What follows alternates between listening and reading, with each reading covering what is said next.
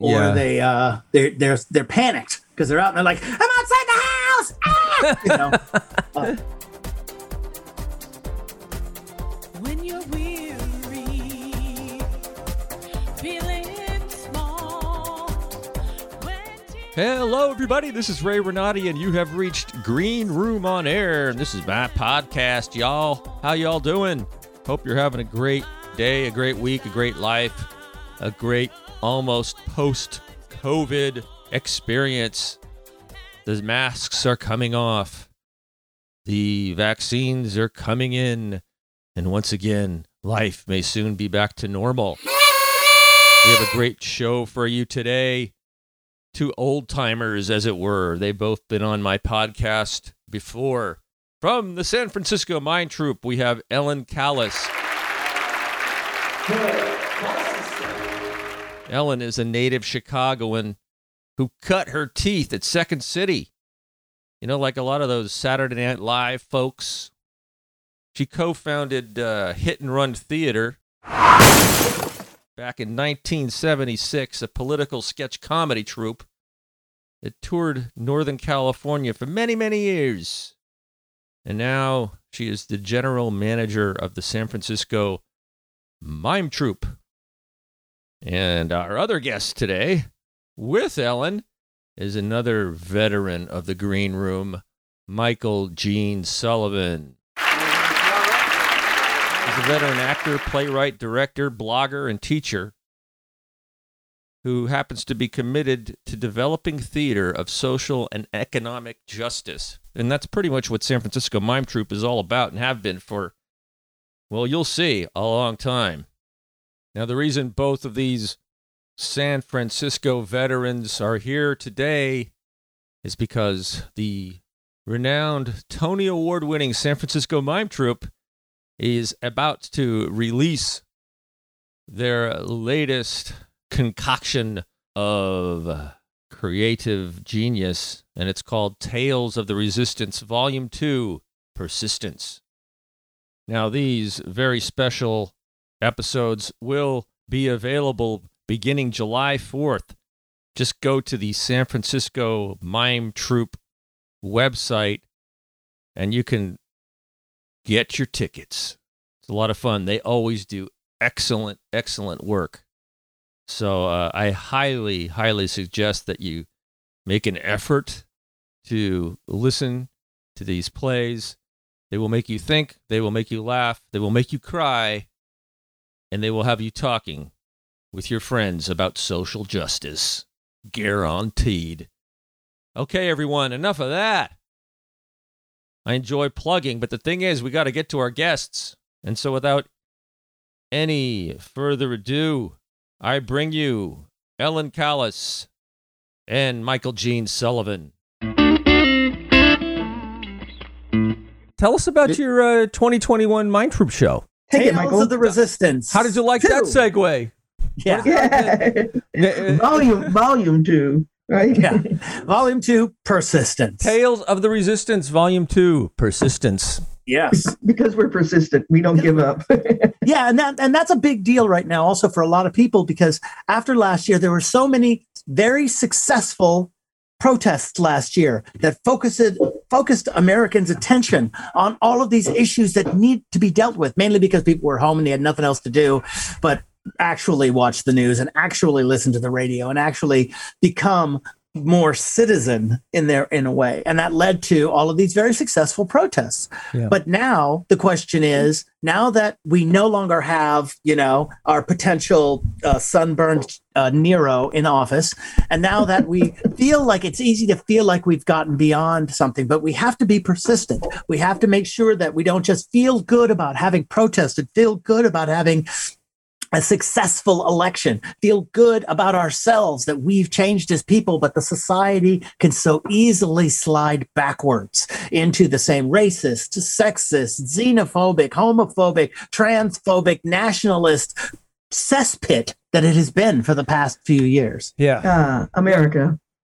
We we do that, don't we? We we get all excited yeah. about something, and then it's just gone, and then it's like it never happened. Well, like nationally, we have like attention up. deficit syndrome, you know? Yeah. I was yeah. going to say, it's like little kids getting a, a, a present on Christmas Day, you know? We're like, oh, civil rights, and we play with it for a while, then we get tired of it, and we move on to the puppy. Yeah, exactly. And little we know, the puppy's going to take our civil rights. Beware. Well, I, I mean, Mime Troupe kind of came out of this. I think you all, you both probably remember this in the sixties and the seventies. I mean, we went through all this before, right? And then like, yeah. and it's like everyone forgot. Yeah. Uh, yeah. And there's like, and besides the, the the whole societal and cultural amnesia that happens, then there's the invalidating of people's experience. So that you have people who say, you know, we fought for this and we have to keep fighting. People, yeah, you're old. Yeah. Yeah, okay, right. Boomer. yeah, yeah. As a which is just as bad as saying, yeah, you're a kid and you don't know. It's like injustice is injustice, and recognizing injustice is something anyone of a game that everyone of every age can play. And yeah. divisiveness is counterproductive. Yeah. You know, when the stakes are so high. Yeah. You know, and that's that's always been the big problem with the left in general, I think. You know, attacking, well, there's just the attacking one another. Now. You mean the, uh, the left attacking each other? Is that what you mean? Well, well, you know, it's everybody's got their particular issue, but, you know, when it comes right down to it, it's like all those issues come back to, you know, the main point. You know, we follow the money. You know, who's in charge? It does. You know, who who stands to gain out of people fighting with each other?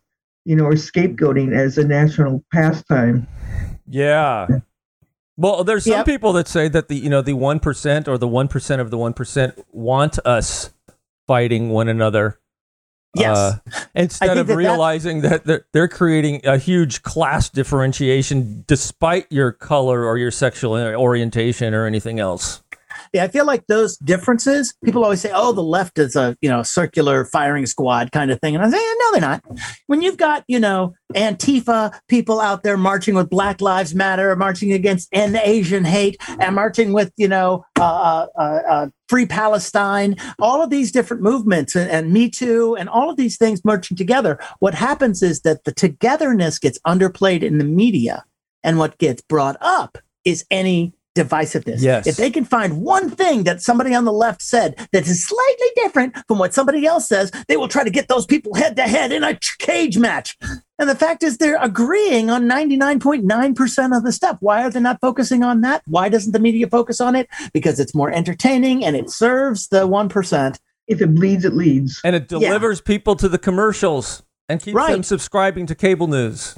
Right. Which means and it more makes money. It so that, and it, and it, fosters this myth of uh, divisiveness within a progressive movement. Yes. You know, mm-hmm. trying to find something. Oh, this person's wearing a different color hat. You know, they yeah. always want to try to find something to make us appear to us as more divided than we are. And comedy, that, and that then that invalidates uh, that that that invalidates the whole movement in a lot of people's eyes, right? Either people in yeah. the middle or on the right. Right. Yeah. That I, the traditional idea of you, you know, march separately, strike together, you know, which has always been a part of the progressive movement and the left, which is, yeah, you've got this idea, you've got this idea, we're going to support you in that. But when it comes to the revolutionary action, we're all going to do it together and cheer each other on. Right. Yeah, that's that's how we're still around. Mobilize. That's not how we're portrayed, right. which is completely different from reality. Yeah. Yep. I mean, that's what's so interesting about like those QAnon people. It's like those folks come from a, a lot of different backgrounds. I mean, there's Bernie Sanders supporters that are part of QAnon, which is astounding to me. I don't yeah. quite understand it, but they have some kind of common purpose that makes them stay focused and direct, kind of like those Jewish space lasers, you know? As focused as a Jewish space laser. That should become a saying. Uh, I think that the people who are uh, QAnon supporters, who also are Bernie Sanders supporters, are those who are like super, super like radically anti-establishment and right. hate Hillary Clinton as much as they're, you know, the radical Republicans do. And uh, yeah, I don't think yeah. that those people who are in both, they'll say they'll always point to those and go, well, maybe Satan. It's like, no, no, no, no, no. Those people who supported Bernie Sanders and our QAnon people didn't ber- support Bernie Sanders because of his, any of his programs. Right. They supported him because he was an outsider. Outsider. Yes. And that was it. The same reason those people voted for Trump, because he was an outsider. If you look at the history of American elections for the past fifty years, almost every time, not every time, this last election was different, but almost every time the outsider wins. Americans choose the outsider. It's never the, the Washington insider, except for like with someone like Biden, because we were forced into that choice because Trump was a maniac. Um, but so those people that just always going to back an outsider, no matter who they are, backed Sanders, not because of his policy. I mean, the, the, he wants national health care. How, how is that jive with people who want a smaller government? It doesn't. The fact is, they just are crazy people who just want the outsider. They just want to stir things up because they don't have enough drama in their lives. Yeah. You know, they need like more polio or something real, a real problem so that they can then focus on like, maybe we do need national health care as a, as a thing and not just because some. But then you get a real problem like this past year and people are still divided and, you know, acrimonious. It's weird. Yeah. I felt like I mean, this past year proved that if we were ever uh, invaded by aliens, all those movies that show Earth coming together when an alien's attack, what a crock. That yeah. won't happen. Clearly yeah. what will happen is a bunch of people will side with the aliens. Other people will say the aliens aren't attacking them while they are. Other people want to vote for the aliens. You know. That sounds yeah. like a play. Yeah, yeah. Go- Gordon, glad you, glad you don't stop here. yeah. Keep keep driving. keep going, keep so, going. So um, are a lot of these things uh, addressed in Tales of the Resistance Volume two Persistence? I assume they are. Well, the first shows, we're doing it a little different this year. Then this is a radio play again, right? It's a radio play, yeah. yeah. Uh, what we're doing different this year is because last year love it, radio. Was, it was, um, or what they're called now, script, scripted podcasts. That's the new hip thing to say rather than radio play. Oh, I didn't like, know. Oh, the, yeah. radio, oh, radio play, play sounds like it's from the forties or something. Right, but scripted podcast yeah. sounds new and shiny. um, so last year we did, you know, ten episodes. Stretched out over twenty weeks or something so. like that. We went all the way through Halloween. We ended. Yeah. So this year we're doing um, ten episodes, but once a week. So it's going to be every week. And instead of uh, four storylines stretched out over all this time and interweaving, there's going to be different things. Like there are five episodes, which are two stories that go along uh, that interweave. And then we're having what we're calling one-off episodes, where like Ellen is working on one and another of our writers, Marie Cartier, is working on one. Well, there'll be individual solo standalone shows. And then we're doing uh, community discussions about some of the issues we're, we're bringing up. So like uh, the opening shows are going to be, one is about uh, sexism, racism uh, in in uh, conservative uh, conservative news network. Basically, a, a black woman is the Uh, color commentator of color for a, sna- a network like Fox, who's always there to basically carry water for them to tell to tell the audience what they want to hear. And it's so much easier to hear it if it's coming from a black person, because yeah. they can say more racist things and not be accused of being racist. And she realizes slowly there's this mystery that comes up about, well, what happened before I was here? Who had who was the color person before I was here? And And and it's also about all of the sexism, the constant harassment that she has to put up with, um, being the pretty one a- at the network. And that's one series, uh, Mysterious Mysteries, the Tale of the Black Fox. Fox is all capitalized. And then the other one is uh, Jailbreak, Passion for Justice. And that's a story of uh, uh, two men uh, uh, who have both been arrested, both for resisting arrest.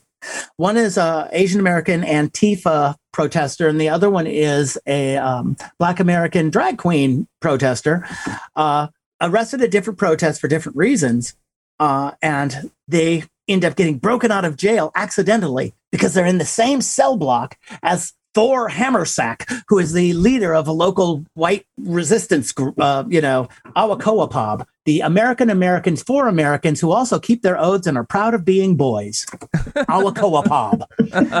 and and so they ac- they get mistaken for for people in that group because they're all wearing balaclavas, and they get broken out of jail. And so that one is about a bunch of things. It's about how the media and the police um, can end up both openly and overtly supporting white nationalist organizations and also how the idea of resisting arrest is used uh, when when putting down protests, when when attacking um, uh, populations that are considered uh, not in power, you know, blacks, Asian, brown, women, whoever, that police can attack them and then say they were resisting arrest. And it's a charge that is totally up to the police. It's not like you broke that window. It's like, well, I was arresting you, or I was talking to you or whatever, and you made a move that says that you're resisting. Therefore, I can charge you with the resisting arrest. It right. is totally an arbitrary charge and should be outlawed, frankly. Yeah, yeah. Police subjectivity. Yeah, that it know. is totally in the eyes of the cops. And it is a way to get everybody uh, uh, uh, kind of in the system. It is a way to just, you know, to to shut down protests. You know, oh, they didn't like my special arm lock. They didn't like the way I was choking them. You looked at me funny. Right. And the public will always believe that. The public will say, oh, that person must have been resisting. The cop wouldn't just say that. Look at the video. They are resisting. Yeah, well, but but the cops shouldn't have been attacking them in the first place. They shouldn't have been put in a position to have to resist an illegal arrest. And, and also people, people, when they get scared, they start doing things to save themselves. You know, it's not even conscious. And, and right, the cops and are in a position arrested. where they can put way less force and, sub, you know, keep the person yeah. under control, or just back off for a second. I, I don't get this whole aggression. It's, it's unnecessary. I mean, yeah, like if somebody is going nuts, surround them, let them like run yeah. out of energy, which they yeah. will do, you know. It, there's, there's a case, I don't know if it was Seattle or Portland, years ago.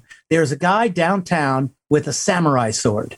Yeah. He pulled out I a samurai sword this. and he was threatening everybody around. And so the police shot him with um with uh, sandbags, but he yeah. didn't go down. Yeah. And they were like, shoot. And so what the police did was they went in to the local uh, uh, fire department, and they got a ladder.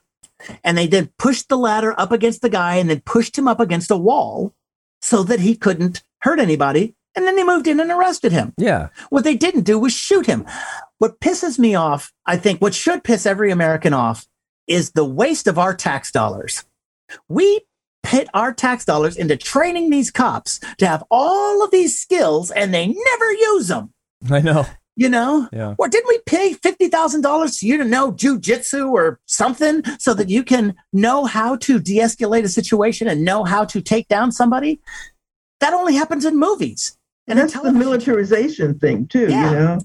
They just, like, kill people. I, They're not I, peace I think officers it was going anymore. On, it was going on for a long time, and then everyone all of a sudden had video cameras on their phones. And right. there's this culture of being able to get away with that because you could never be proven.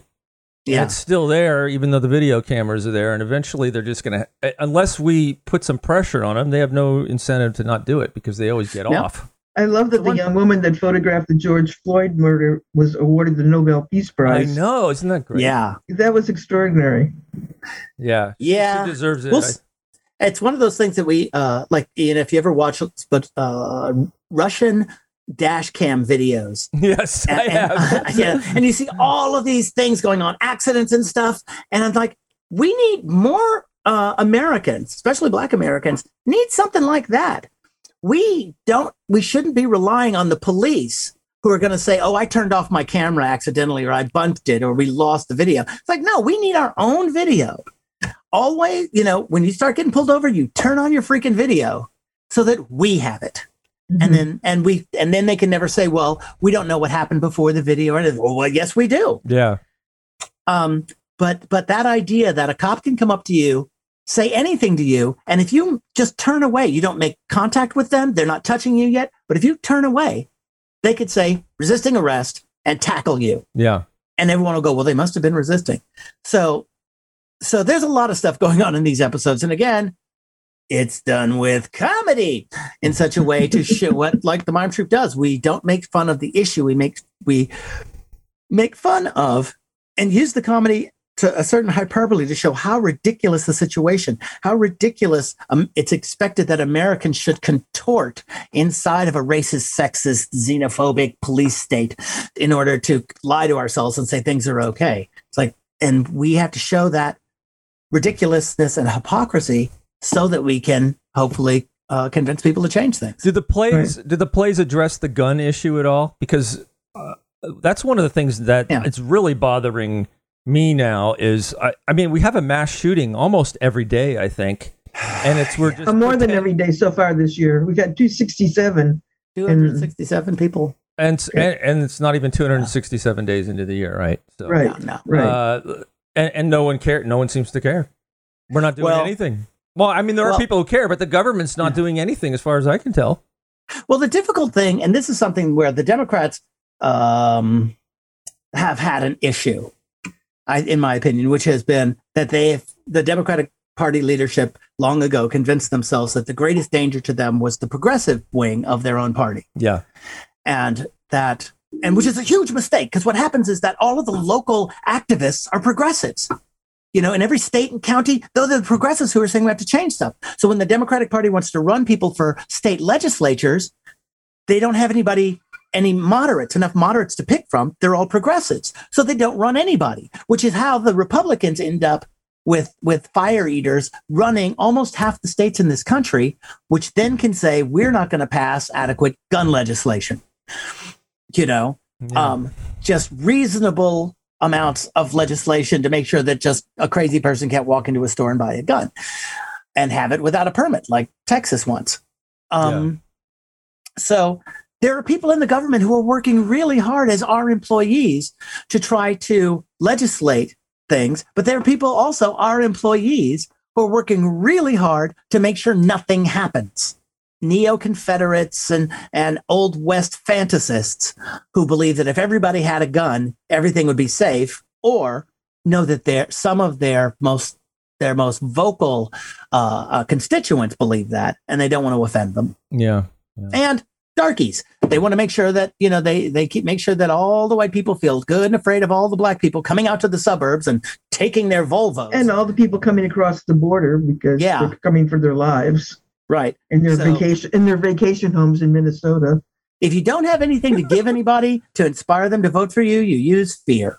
Yeah. Yeah. That's all it comes down to. Right. Right. Yeah. And again, comedy. Because the Mime Troupe has to do all of this with comedy. We have, because if you don't if you don't use comedy when you're dealing with all of these super important and serious issues, people will just kill themselves in despair. Well, that's so we have to give hope and truth. That brings me and, to the topic we should cover, since you only have a couple minutes left. Anybody who's not familiar with the Mime Troupe and comedy, I know we've talked about this many times before. Not that kind of mime. Not well, that tell kind us of mime. What Mime Troupe means.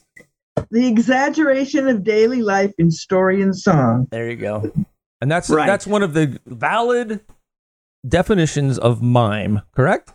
That yeah. was what it was for most of history. It wasn't until speaking uh, as an Ed ancient Holmes Greek, say, yeah, yeah. Uh, Ed Holmes used to say, you know, it wasn't until uh, uh, you know, bad education in the French. Marcel um, Marceau, Marcel, yeah, Marcel Marceau, Marceau, making many tours of the U S and being on television all the time in the sixties. Right.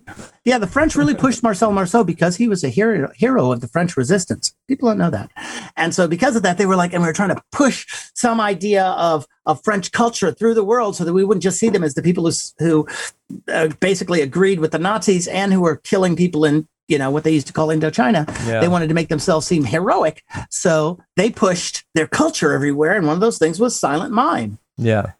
And, and I have to remind people, even people from overseas, they're like, oh, silent mime. And I'm like, you know, the word pantomime. And they're like, oh yeah. Like pantos in England. I'm like, you notice how they're not silent? Oh yeah. Right. Yeah. It's an exaggeration to make a point. Yeah. And what I tell people is it's just like doing a Broadway show, only it has a point. Right, right, right. Exactly.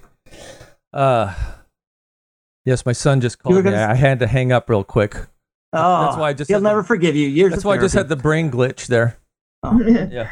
Uh, I mean, it's pop, popular theater is, a, is one of the oldest forms of theater. You know, it's not theater for the elite that paid for it. It's theater about people and people's issues. And that goes back to the Greeks and the Romans and the Italian commedia and all that. We, what we do is is a very old tradition. It's, you know, uh, kabuki theater. Yeah. It's jatra theater in India. I mean, it's it's a it's prevalent everywhere. You know, people just go into the marketplace and say, But it's not that prevalent here, and that's why I, I, it's so wonderful that we have you, you know, in San Francisco. What, for the last six, sixty-two years now? sixty-two huh? years. Yeah. yeah, so much of American theater just became what I think of as psychodramas, yes. you know, because they're trying to compete with film. And right. so most of American theater is you peel off the side of a house, and you all sit in the dark while you watch this family go through these really weird problems. And then at the end, the side of the house closes and you go out and you have dinner and you talk about how weird those people were. Yeah, Whereas yeah. popular theater is about is actively trying to influence the community on a on a more of a on a macro scale yeah. and not just and it, about being right. nice to your kids. It ad- addresses totally class issues, too. You know, I mean, it, it just lays out the, the, the, the class structure and who benefits from what and who doesn't, you know, and that's very much part of the of the of the whole genre from day one. Yeah, yeah. yeah. And, Whether and, it was and, and the Borgias or you know whoever, and it's very clear. It does it with irony and and and um, sarcasm, uh, mm-hmm. humor. It's like it's accessible, yeah. you know, and character archetypes that people can relate to, and the so, archetypes. Yes, yeah, that's the word. So if a if a big you know. I mean, like Trump is a classic ex- example of Perfect. somebody that you can, I mean, he, you can't even make that guy up. No. But, you know, somebody like that walks across stage, you know exactly who that person yeah, is. Yeah, the minute he walks on stage. Okay, that's yeah. the Donald Trump person. And that's yeah. the kind of stuff you guys do, and you do it so well. It's And it's so entertaining, but it makes you think, you know. Although Hopefully you're probably so. preaching to the choir, most of the people who watch your show. Hey, the choir, need, choir needs some preaching every once in a while. People need to know that that what they think is actually true, that to have their their ideas validated in a way that is not just insane. Yeah. But I have and, to go now. Oh, yes, I understand. Yes, I know you have another one. Thank you so yeah. much. And um, so people can go to your website and see this? Yep, S F M T dot org, and there's there's a list of all the radio stations right. that will be playing the shows through the summer, and they'll be able to listen to them also on our website. Great, I will right. put it up on uh, the show notes. Thanks so but much. It's fun to have it on the radio. Appreciate it, Michael. Thanks, Ellen. Thanks. All right. You bet, Ray. Take care. Okay. See you later. All right. Well, you made it all the way to the end. I congratulate you. Wasn't that something? Aren't they great guests? Hey, if you like this podcast, tell your friends. Tell three friends. Tell three friends. How wonderful it is. Send them email, call them, text them, say, hey, you got to listen to this Green Room On Air thing. It's incredible. Hey, if you can, also leave me a review somewhere, like on Apple Podcasts. I love you all. Thanks so much for listening. Have a great uh, weekend. And uh, until next time, folks, I will see you on the boards. Good night, everyone.